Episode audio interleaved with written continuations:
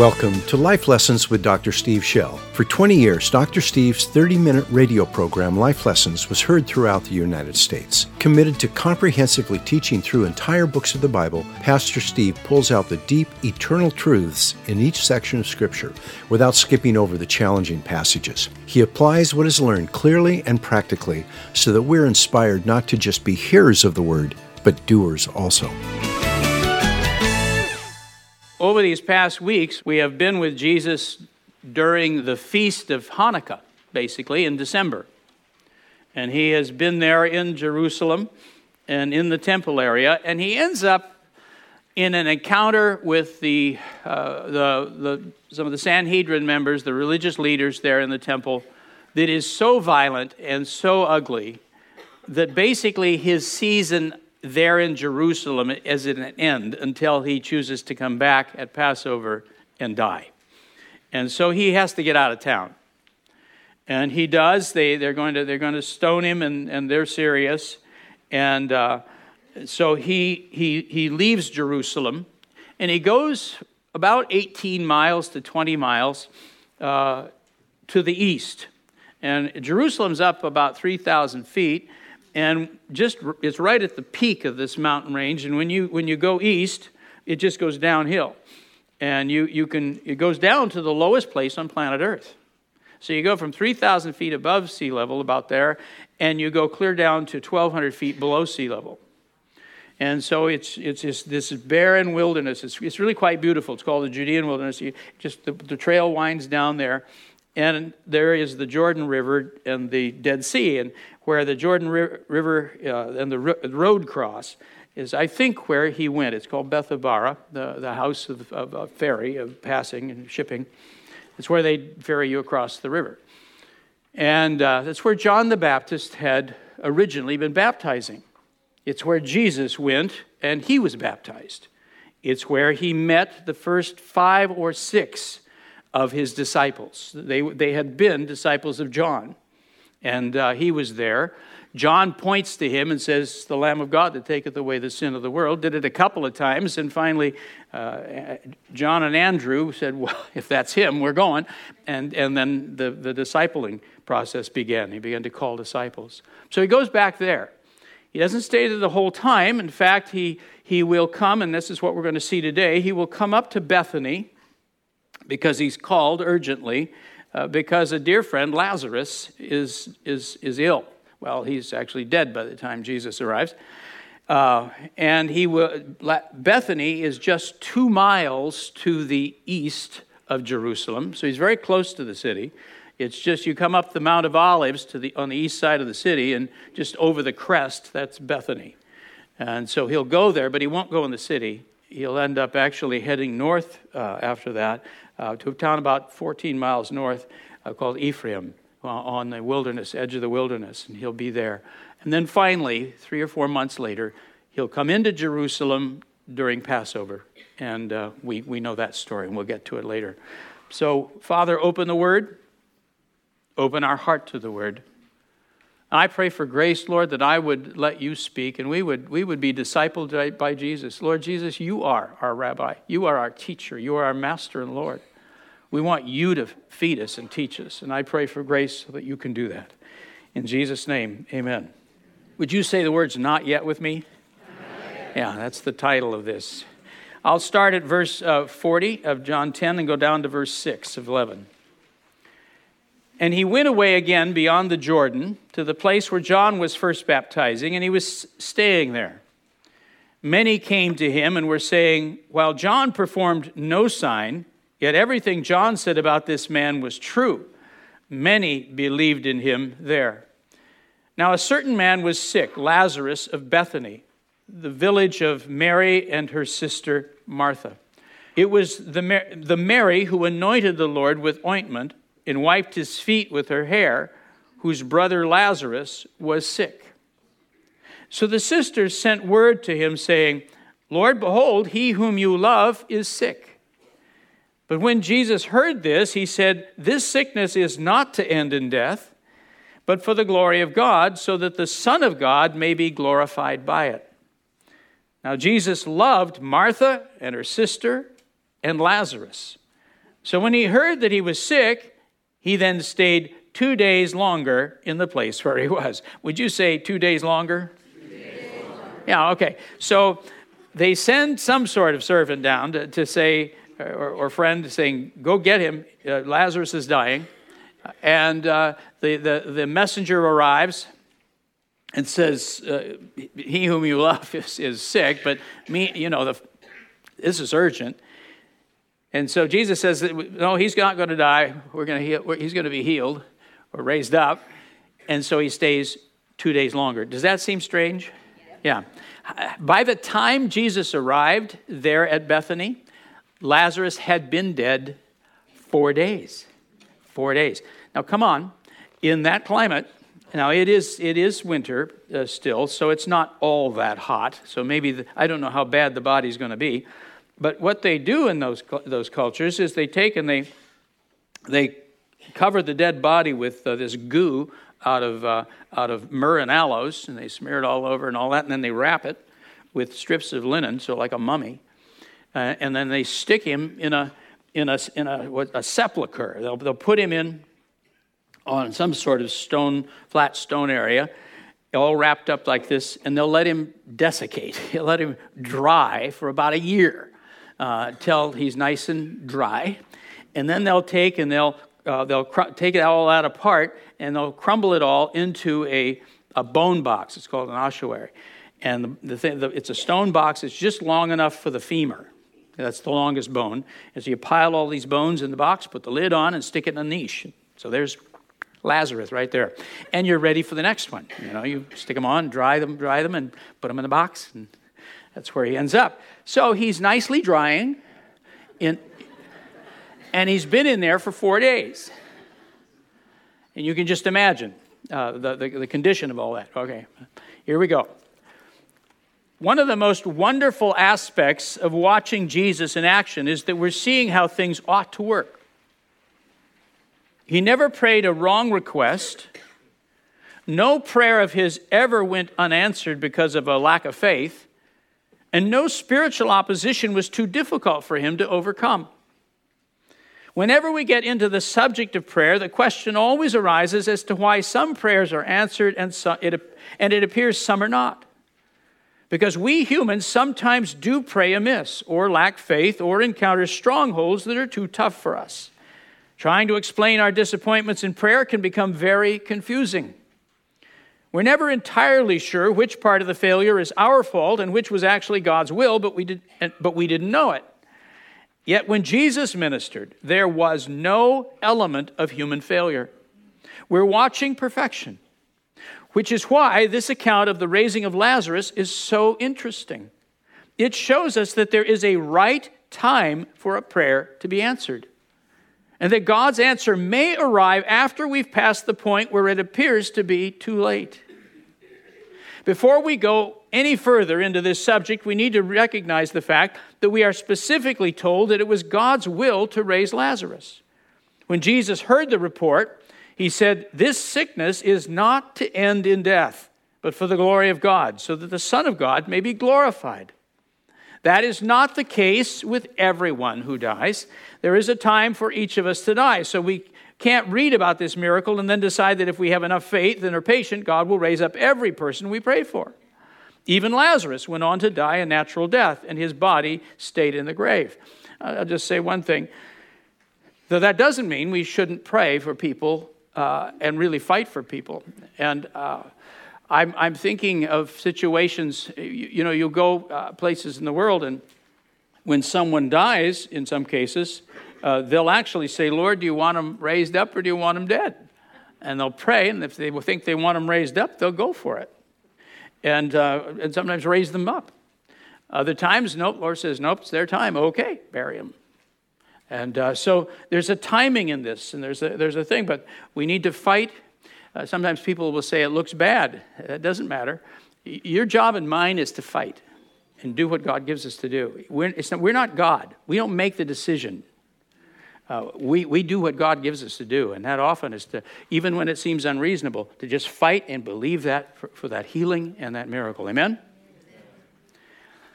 But notice, even though in Lazarus case, it was God's will to do a miracle. It was not his will to do it immediately. There was a right time for the miracle. And until that time arrived, Jesus waited. When he finally reached Bethany, Lazarus had been dead for 4 days. His sister Mary was so heartbroken, she didn't even come out to greet Jesus. And Martha responded to his statement about her brother rising again by assuming that Jesus meant he would be resurrected at the end of the age. Clearly, both women had passed the point of hoping for a miracle for their brother. And who can blame them? By every normal standard, it was too late. Yet the fact remains, when they asked for help, God didn't say no, he said not yet. There are times he says the same to us. Jesus had repeatedly shown enormous courage in the face of threats. We're back there in Jerusalem. Time after time, he'd return to the temple knowing that the religious authorities wanted to arrest and execute him. But after escaping this latest attack, he left the city and went out to a place beside the Jordan River where John the Baptist had begun his ministry. It was the site where he himself had been baptized. And he called his first disciples, and he did not return to Jerusalem until shortly before Passover, 3 to 4 months later. At some point during those months, he left Jordan to visit Bethany, a village located about 2 miles east of Jerusalem. He went there only to raise Lazarus from the dead. And then from there, traveled north to a city near the eastern edge of the Judean wilderness called Ephraim. John doesn't record anything Jesus said or did during those months that he spent near the Jordan River, but he must have continued to minister because John says many came to him and many believed in him there. Those who had listened to John the Baptist preach at the same location 2 to 3 years earlier still remembered this word about Jesus, and after listening to Jesus teach and watching him minister, they concluded that what John had said about him was true. Jesus was the promised Son of God. He had existed before his birth. He would take away the sin of the world, and he would baptize people in the God's people in the Holy Spirit. Do you realize John said all that about Jesus? Yeah, he really proclaimed him. This response shows that John had successfully carried out his assignment to testify to the light.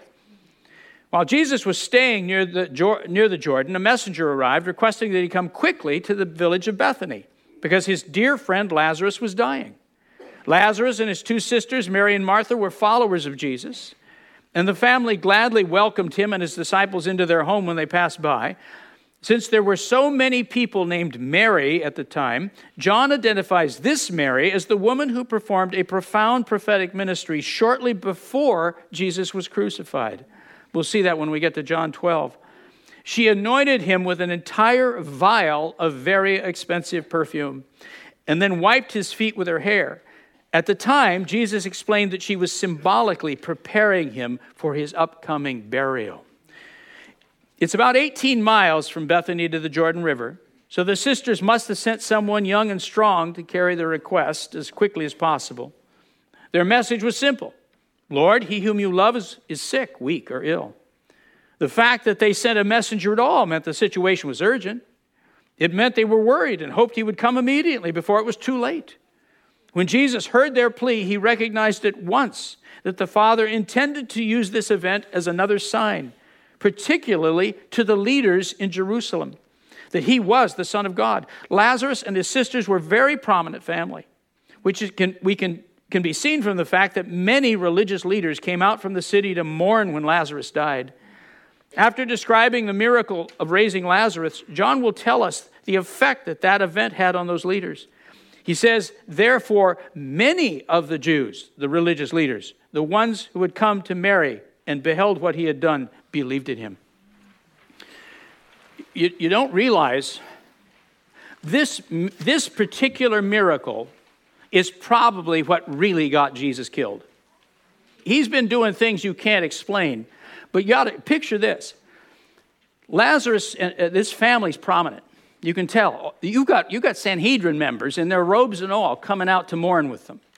And they're out there apparently several days with the family. So when Jesus arrives at this sepulcher, and there's Mary and Martha and all, these religious leaders are watching. Now picture this. I mean, Jesus stands in front of this tomb. You're going to have somebody will, I trust, have rolled the rock away. I mean, it's a little hard, even if you are alive, to get out with a rock in front of you. So, but poor Lazarus is in there in the goo and in the wrapping.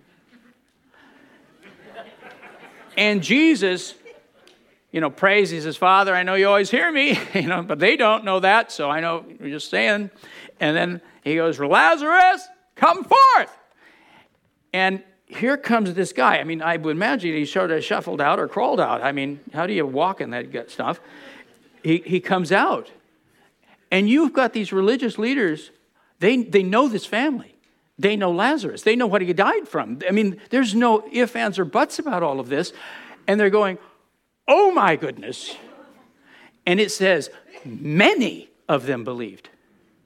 And that didn't stop there, by the way. You get to Acts chapter 6, and again, you have many priests and Levites are believing. These are at the top. You got your top religious leaders. In fact, Caiaphas, who's a wicked man. I mean, you have an awful man as the high priest at this point. He's not a godly man in any form. The family bought their position. So you got this awful person, and he says, if we don't kill this guy, everybody's going to believe in him. And then they decided, by the way, they were going to kill Lazarus too. Teach him, come back to life. Can you imagine? I mean, would you do that? I mean, I don't care how mad you are. Would you kill a guy that came back to life after 4 days dead? I mean, that takes a lot of chutzpah. I mean, really, who does that kind of thing? All right. So Jesus' initial response to their request was to wait. He heard their plea. He declared that it was God's will to do a miracle. He loved them dearly. But there was a right time for this miracle to take place, and it wasn't yet. God had a plan to use this miracle to save many. Jesus teaches on prayer a number of times, and he teaches here something really important. He's teaching us a deep principle. Starting at verse 1 there, I'll go down to 8. Now he was telling them a parable to show that at all times they ought to pray and not lose heart. Would you say not lose heart? Okay, so he's teaching us that when all the time, at all times, whenever we pray, we ought to position ourselves to persevere in prayer. Did you follow that? You don't pray one little prayer. You don't shoot off little prayers. I mean, you know, if you're standing for something, you can position yourself. I'm going to pray, and I'll pray till I'm done. I mean, till this is done. So he says he's teaching them to pray and not lose heart. Saying, in a certain city, there was a judge who did not fear God and did not respect man. There was a widow in that city, and she kept coming to him, saying, give me legal protection for my opponent. For a while, he was unwilling, but afterward he said to himself, even though I do not fear God nor respect man, yet because this widow bothers me, I will give her legal protection. Otherwise, by continually coming, she will wear me out. And the Lord said, hear what the unrighteous judge said. Now will not God bring about justice for his elect who cry to him day and night, and will he delay over them, long over them? I tell you that he will bring out about justice for them quickly. However, when the Son of Man comes, will he find faith on the earth? Now, be careful. He is not saying that God is like that unrighteous judge.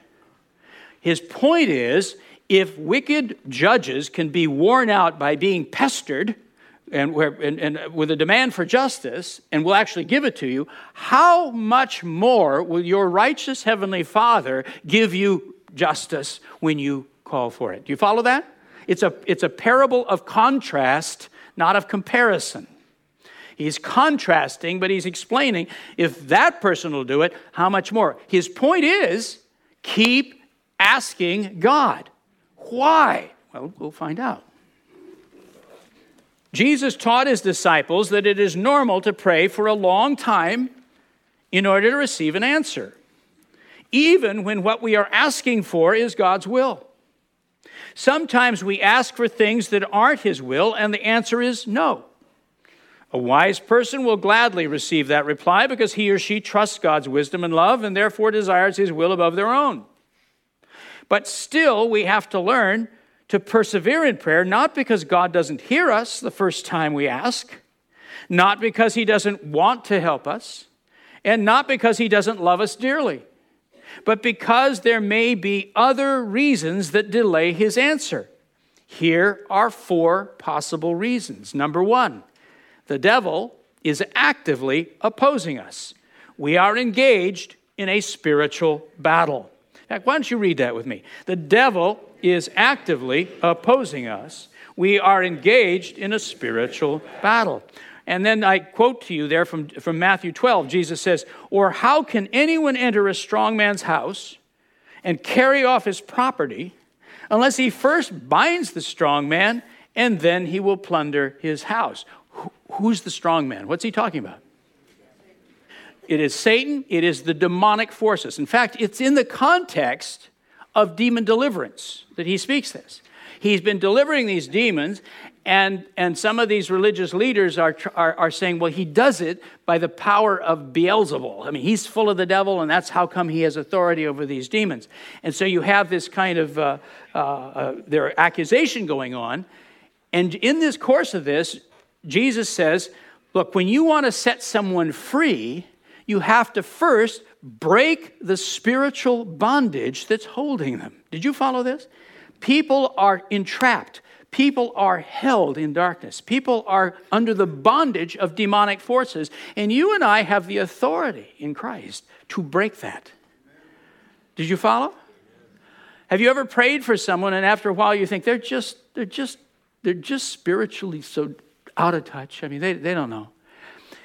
Our job is often to pray over people and lift that thing off them.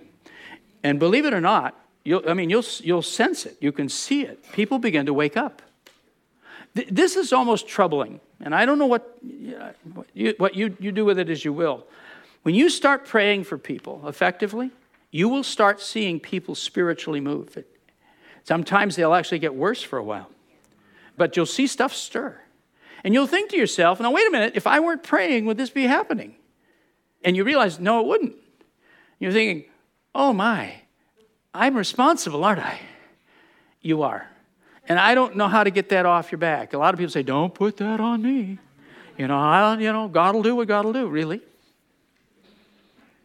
I'm telling you, this world is not a stage where God is pulling strings and has little puppets. This world is a battlefield. And the sooner you and I accept that, wake up to that fact, everything will start to make sense when you change that paradigm. When you move from, because, and you come by it honestly, all of us do. We live in America, and it's been just riddled with this kind of Calvinistic determinism from our roots. So everybody will go, everything's done for a reason. God's in control of it all. And so that just comes in our water. I mean, we don't even have to look for it. Unbelievers believe it, I think. So you have to kind of break from that and go, this is not a stage where God is orchestrating everything. This is a battlefield where souls are being won and lost, where when I pray, it matters. Things are changed when I pray. And so Jesus is giving us an example here. He says, if you want somebody free, you got to break that spiritual bondage, the strong man that holds them, and then you can plunder the strong man's house and take his treasure. People, you can take them away from him. Daniel 10, verse 2 here says, in those days, I, Daniel, had been mourning, meaning fasting and probably sackcloth, that kind of thing, for in three entire weeks. And then in Daniel, verse 12, then he said to me, do not be afraid, Daniel. This is Gabriel who shows up, I think. For from the first day that you set your heart on understanding this and on humbling yourself before God, your words were heard. And I have come in response to your words. But the prince of the kingdom of Persia was withstanding me for how long? How long has he been praying? Then behold, Michael, one of the chief princes, came to help me. Now, there are simply spiritual forces that oppose. You want to win. You want to see a family member. You want to see a city come to Christ. Amen? Amen? There are things that are holding it. It isn't just bad temper and sort of bad thinking that's been taught to them. There's actually spiritual bondage. Here is Daniel praying for 21 days and fasting, asking God for revelation.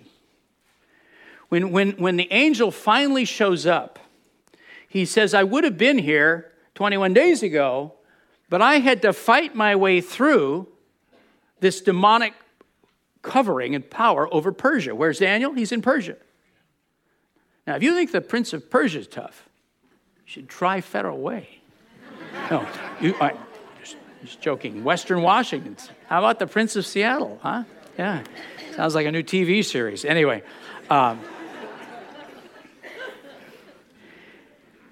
You can overdo it, and there are people who do.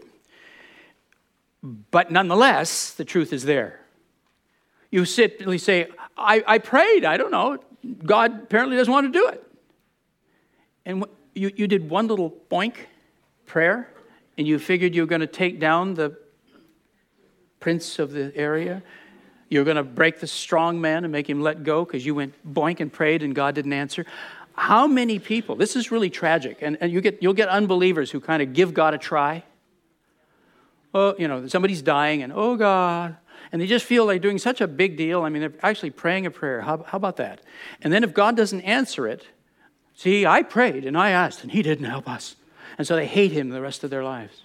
I mean, it's really a sad scenario. It's so immature, and it's so lacking of understanding. You entered into a battlefield. You went out with your little slingshot, went doink, nothing happened, and you figured, well, I guess God's not in it. Grow up. If you want to, there's things to learn. You learn how to pray, and then you set yourself. It's like you set your feet. I'm going to pray, and I'm going to believe God, till something moves. That's how you move walls. That's how you change cities. When you have enough people who just standing, just believing, just pressing back the darkness, believing God to pour out his spirit on our city or our community or your family or that really stubborn person, you watch. Things move. Jesus tells us we ought to always pray and not lose heart. The world is a battlefield, not a stage. We are in a war, not a written play, where everything happens according to God's will. Once we realize that, and once we accept that God has given us spiritual authority, you have it in Christ, great spiritual authority, which we must use to partner with him in that battle, then we understand why we have to pray and continue praying for a long time if necessary. You follow? Let me give you one more quick illustration. Do you remember Elijah on Mount Carmel? The Baal prophets? Baal is the god of the storm. He's the god of lightning and rain and all that. And so they have this contest. Which god can send down fire? Well, the god of lightning should be able to send down fire, Baal. And so they pile things up. You recall this. And they have their offerings. And it's the true living God of Israel that sends down fire that not only burns the offering, it burns up the stones, the whole nine yards. It's quite impressive. And so then they kill the Baal prophets, and the people of Israel cry out, actually they cry out, Elijah, God is our God. And they call out that. Now, the nation has been for 3.5 years under a curse. There's not been a drop of rain in 3.5 years. They're in a terrible drought. Now it's time. Now that the hearts of the people have turned, now we can appeal to God for mercy. And so Elijah goes out and he sits down, and Mount Carmel is right there next to the sea. So you sat someplace where he could see the sea, and he's got a servant, Gehazi, and he sits and he puts his head between his knees and he prays. And he says to his servant, go look, what do you see? And he goes and he looks out over the water. Nothing. Comes back. How many times did he do that? 7 times. Why? Didn't God hear him the first time? What's he doing? He's fighting. He's fighting. He's pushing this thing. He's believing God. He's lifting the curse. There's been a curse on the land. They've deserved every bit of it. But he's asking for mercy. He's appealing for the Lord. He's pushing. He's fighting. Finally, the seventh time, he sends him out one more time. The guy looks and he says, I see a cloud the size of a man's hand on the horizon. Well, see, the weather comes from the west, good weather. Bad weather comes the other direction. So he sees a cloud, he says, run. And he gets his robe and he tucks the backside into his belt so he doesn't trip. It's called girding your loins. And then he runs all the way, like 15 miles to Jezreel, and beats the king Ahab, who gets stuck in the mud with his chariot. And it's a great story. Elijah was fighting. Number two, God must do a deep work inside us before we're able to receive his answer. Would you say that? God must do a deep work inside us before we are able to receive his answer. Many times the answer is yes. I'll happily give you that. But you've asked for something way too big than you're able to receive.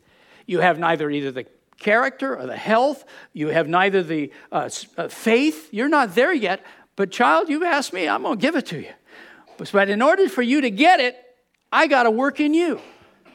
I got to grow you up until you are able to receive, to take what I want to hand to you. You follow this? Genesis 12:1 and 2 there. Now the Lord said to Abram, I will make you a nation. That's the very first promise he gets, basically, is I'm going to make you the father of a great nation of people. Genesis 12:4. Now, Abram was 75 years old when he departed from Haran. So at about 75, he gets this promise that he's going to be a father. At this point, he's not. He's married. They don't have children. But God says, I'm going to give you children. Genesis 15:5. At one point, a number of years later, he marches him outside under the night sky, and he says, look toward the heavens and count the stars, if you're able to count them. And he said to him, so shall your descendants be. This, after Abraham says, I'm getting old, I have no children. You said you'd give me children. The Eliezer of Damascus, my servant, is going to inherit my estate. If I die right now, I have no children. And God says, look at this guy. See them all? Can you count them? Nope, you're going to have that many kids. Poor Sarah. No. He meant generations after generations. You know. Verse 7, chapter 17, Genesis. Then Abraham fell on his face. 13 years later, this is now. Abraham fell on his face and laughed and said in his heart, will a child be born to a man 100 years old? And will Sarah, who is 90 years old, bear a child? And chapter 21, so Sarah conceived, this is a year later, and bore a son to Abraham in his old age at the appointed time of which God had spoken to him. How many years between the first promise and the final answer? 25 years.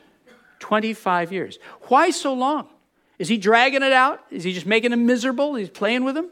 No, these two people are old. Their organs are old, forgive me. Sarah has to believe and lay hold of the power of God to rejuvenate her organs. And I think so does Abraham. Would you like to do this? I had, by the way, last service, somebody said, no! Don't go there. What's going on for 25 years? Their faith is wavering. They're struggling. They're laboring. Does that ever happen to you? Huh? Times you believe and times you go, it's never going to happen. Their faith is wavering. But God is working in them, and it works. I mean, come on. I am so impressed with Sarah and Abraham. But that woman laid hold of God until he rejuvenated her, and she became a young woman again inside. God will have to often. You ask for something, your answer is yes, but not yet. Why? Because you don't have the ability to receive what you've asked for. You aren't strong enough. You aren't deep enough. You didn't there yet. But child, I love you. Since you've asked, I'll take your hand and I'll raise you. I'll grow you. I'll change you. I'll work in you till you can have the very thing you asked for. Does that make sense? Yes. Number three.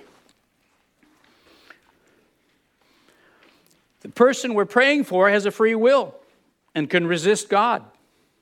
However, as we continue to pray, God continues to pursue them. and when the situation is right, they may receive him. People are given a free will. You say, well, I'm praying for them. Well, God does not come because you prayed and suspend their free will. He woos them. He's the hound of heaven. He stays at it. You and I often will give up. When you begin to pray for someone, and he really puts them on your heart, it's a family member, a loved one, or maybe someone else, you basically position yourself to pray for as long as it will take. I've shared this, but let me just mention quickly. I prayed for my aunt and my uncle since the time I met the Lord when I was about 12 years of age. About 50 years later,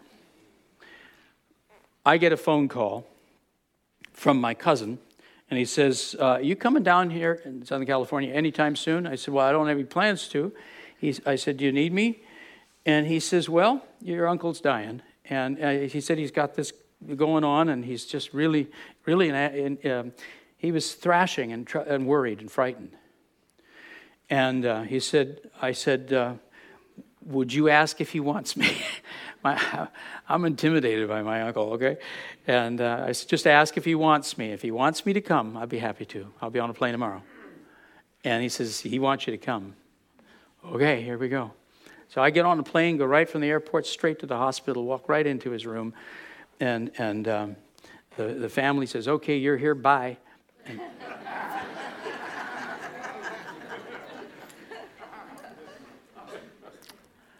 And I've been praying for how long? And I am suddenly being asked to witness to my uncle, with him sitting there looking at me going, tell me about Jesus. Now, he's a good man. I mean, he always was a good man. You're not talking. You know what I did? I took him to Philippians 3, where Paul says, he says, even though I had every reason to boast as a Jew. I was righteous, blameless according to the law. But he said, I cast all that away that I might have the righteousness of faith. And I said, Uncle, you've been a good man. I can't point at things and say you've done things wrong. But I can tell you this, you have to push that away. You can't trust your goodness. You have to push it away and receive the gift of righteousness through Jesus Christ. Will you do that? Yes, I will. And I led him to the Lord, and I laid hands on him, and the power came on him. Then my aunt comes in. It's time for them to do something medical for him. And she says to everybody, my aunt says, now you all go to lunch. I'm going to talk to Steve. And so she sits me down, and she says, now, I need to tell you. She says, you remember 3 years ago when I had a heart attack? I said, yes, ma'am. She said, I died. In fact, she was in that same room when she had it. She said, I died and I went up there. She said, I rose out of my body. Do you? And then she said, I got up there and I said, oh, Lord, I'm not ready yet. And she said, and I went back into my body. Do you think I'm crazy? I said, no. I said, I know exactly what happened. I believe you. And I said, you know what happened? You did die. And I said, and there, you do not cease to exist when you die. You'll go somewhere. You're fully. I said, but you need Jesus Christ. And I just led her right through. I used Isaiah 53 and Philippians 3 again with her. Just walked her right through the gospel. And she happily, boy, did she get saved too. My little aunt, I mean, she's about that high. But there's something about her. She could be Queen Elizabeth, and she's not pretentious. She just walks in a room, and every man in the room stands up and goes, yes, ma'am. And there's something about her. I'm just telling you, she was remarkable. I loved her. So anyway, she gets deeply saved. 50 years I prayed, and my mother prayed for them. Not until 10 days before my uncle died. He died 10 days later. Did he receive Christ? When you decide to pray for someone, there are seasons in life, there are moments. Some people are not ready to really talk about their eternity till they know there's no other hope. And in those last days and hours, there are people who are going, okay, now it's time. I got to deal with this. Now, you wish they hadn't been in denial for the last 30 years, but it is what it is, and they're open now. And God doesn't leave. You've been praying, God opens the door, boom, and suddenly you have your opportunity. Do you follow me? Yes, but not yet. Number 4, God is waiting in order to allow the situation to develop to the point that when he acts, people will recognize that it was his power and did this miracle. He actually did this with Lazarus. He was waiting to allow the situation to develop so that Lazarus actually died. The religious leaders all come out from Jerusalem and are gathered there. It's 4 days dead. He's doing a miracle that is absolutely uncontestable. Nobody can say this isn't the power of God. And many, many religious leaders believed in him. This is a salvation activity. He's saving souls. That's why Jesus waited. Exodus 7, Lord says to Moses, "But I will harden Pharaoh's heart," meaning make him stubborn and resistant. Give him guts to say no to me in the face of miracles, "that I may multiply my signs and my wonders in the land of Egypt. The Egyptians shall know that I am the Lord when I stretch out my hand on Egypt and bring out the sons of Israel from their midst." God was actually witnessing to the Egyptians. He gave Pharaoh the guts to say no. What, 9 times? Time after time to say no, and then up comes another miracle, and a bigger miracle, and a bigger miracle, until all of Egypt, in fact, all of the entire world in that region knew about this. Everybody's watching. And when he leads his people out, the whole world goes, that's the real God right there. He was evangelizing. God times his miracles so they will reach unbelievers and prove to them that he is the true God. He always prioritizes reaching the lost. Assigning blame. There can be times when we have every reason to believe we are praying according to his will, and yet we don't fully receive what we're hoping for. This can be a dangerous moment. We may begin to assign blame. Number 1, we may decide it's God's fault. He didn't do his part. And there are many bitter people who spend the rest of their lives angry at God because they feel he could have helped but didn't. Number 2, we may decide that another person is to blame. Their sins brought the problem, or they didn't have enough faith to stand with us in believing for a miracle. Deep hatred over such things can split families and end friendships. Number 3, we may decide it's our own fault. If we had only done this or said that, if we had only been able to have enough faith, the miracle would have happened. People who blame themselves like this can begin to medicate their misery with addictive substances and behaviors, or slide into depression or contemplate suicide. It's amazing. When things happen, often other family members will decide it was their fault. If God is punishing us because of what I did, or if I'd only had faith, this would have changed. You recognize what I'm saying? This is a deadly matter. This is a very serious matter. When things don't turn out the way we want, there's something in the human nature that wants to sit in the judgment seat and decide whose fault is this. You'll get it wrong virtually every time. You do not know the intricacies of the spiritual world. You just don't. You'll get it wrong, and you can blow families apart. You can put yourself into depression and virtually ruin yourself, agonizing over owning the responsibility. You can, how many people who are God failed me. You know, God didn't answer. Why? We prayed and God didn't help us. And so the rest of their life, they hate God. Choosing humility. The only way to avoid assigning blame for such disappointments is to deliberately choose humility. It is possible to refuse to sit in the judgment seat.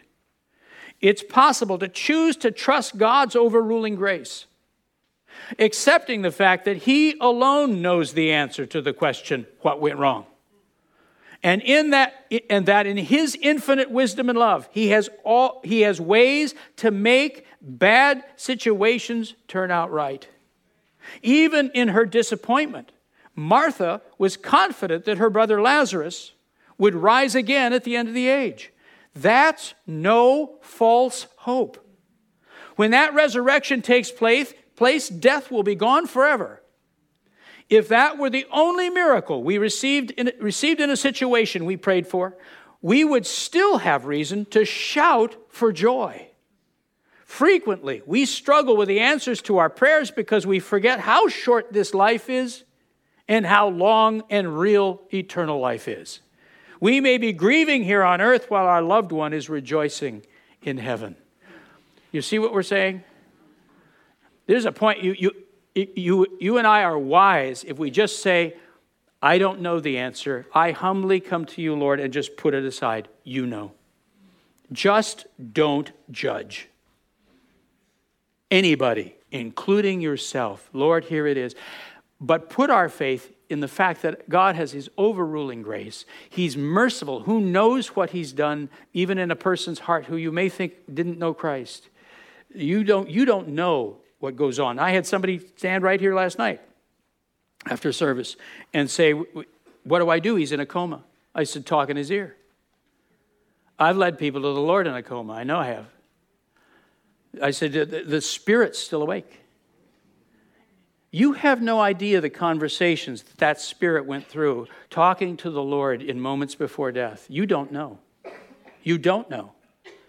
And when people arise, I realize they're dying. That this is real. You have no idea whether or not that heart crawled out and go, God, forgive me. I have mercy on me. I know one man, and I totally believe him. He's a totally trustworthy man.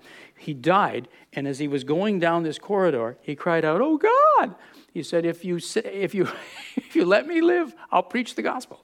And he said, I was sucked back into my body like a vacuum cleaner.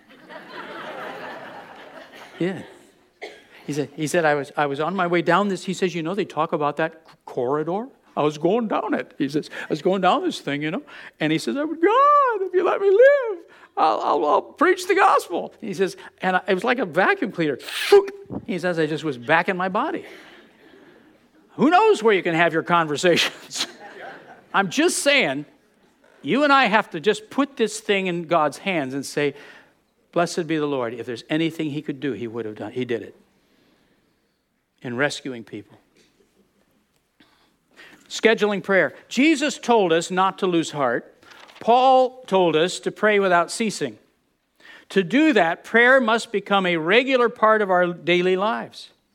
We have to decide that we are going to continue praying until our answer comes, no matter how long that may take. Let that settle in. There's an attitude. It's a choice about prayer. In some cases, we may have to pray for a person or a situation for decades or even the rest of our lives. And that will never happen unless we build patterns of prayer into our lives. Prayer must become part of our daily and weekly routine. We can't wait for some inspiration to move us to prayer, though we're happy to respond when those promptings come.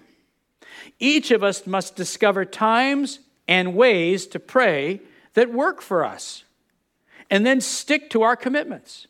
All schedules will be interrupted by unexpected events, but if we're truly determined to pray, we will return to that schedule as soon as we can. I just suggest, I'm telling you, if you're going to pray, what was it? Last week, 2 weeks ago, the Lord said to us, I want to do more, but for me to do more, you'll have to what? Pray more, right. And so we're learning how do we pray more then? Well, one of the ways we pray more, and today, by the way, I did not plan a series on prayer. This is just the Lord just putting these things in here as we start the new year. Apparently, this is important to Him. So He says, I want to do more, but you have to pray more. And now we're talking about, okay, how do we pray more? One of the ways is we learn to put disciplined prayer in our life. What you do, what I would do. You can do this on a computer. I know some of you don't want to touch paper if you don't have to. But I would take an 8.5 by 11 sheet of paper, and I just go zig, zig, zig, zig, like that, and I'd make 7 columns, Monday, Tuesday, Wednesday, Thursday, Friday, Saturday, Sunday. And I would say, all right, what days do I do what? And I do this. This is how I work. And I write my days out. And I put prayer here. And here's my Sabbath, where I can take like a 4 hours. And here's where. And you build little patterns in. You can, simple ones. You can pray a bit before you eat. Do you say grace? You know, you can add a little more to grace. Mary and I will, on free evenings, we'll sit down and we read. And I read a little of the Bible, and I read these wonderful mission books, those Christian heroes then and now, that I think they're in the bookstore if you haven't seen them. We don't sell them there, but you can see them. And so we're reading through that, and then I take her hand, and we pray, at that point, we pray lists. We go through all of her family members, our nieces and nephews and everybody. We go through all of my family members. We go through church. We go through staff. We just naming names, and we're praying for situations and praying for this person to be healed and this person to have a baby and just, you know what I'm saying? We do our lists. We just go right through. That's when we do that. Every time I get in the car to come down here, I'll turn that into a prayer time. So I'm praying the Lord's Prayer, or I'm praying for you, or I'm just asking God. I'm using that time. You have time in the car? Start putting times and give them to God. It doesn't have to be just, you know, you have this slot really early in the morning or something. It's lovely if you have that. If you can do that, great. Tell me how it is like. I get up, but not as early as some of you. And you build it into your life. That's what you commit to. Yes, your schedule will be interrupted. Something will happen next week, but you just come back to your schedule. Do you follow me? If we're going to pray for our city, if we're going to see breakthroughs in 2017, if family members are going to come to Christ, it is not going to be by shooting off a prayer here and there. It is going to come from this kind of prayer. Why? God's heard our requests. What we're doing is lifting up faith over and over again, just holding the matter in faith before Him. It's really us. We're standing strong in our hearts. God, we're just trusting you. Trusting you for my uncle. 30 years, 40 years, trusting you for my uncle. He heard me loud and clear. He would do a wonder that would make me cry to this day. But if I had to go 50 years holding in faith, I couldn't flag. You have to believe. Motivating prayer. What is it that keeps someone praying for a long time? We might think it's faith, and faith is surely part of the answer. But the only motivation that will keep a person praying for someone else as long as it may take is love. Love won't let us stop. Love won't let go of God. So who do you or I love enough to pray for it this way?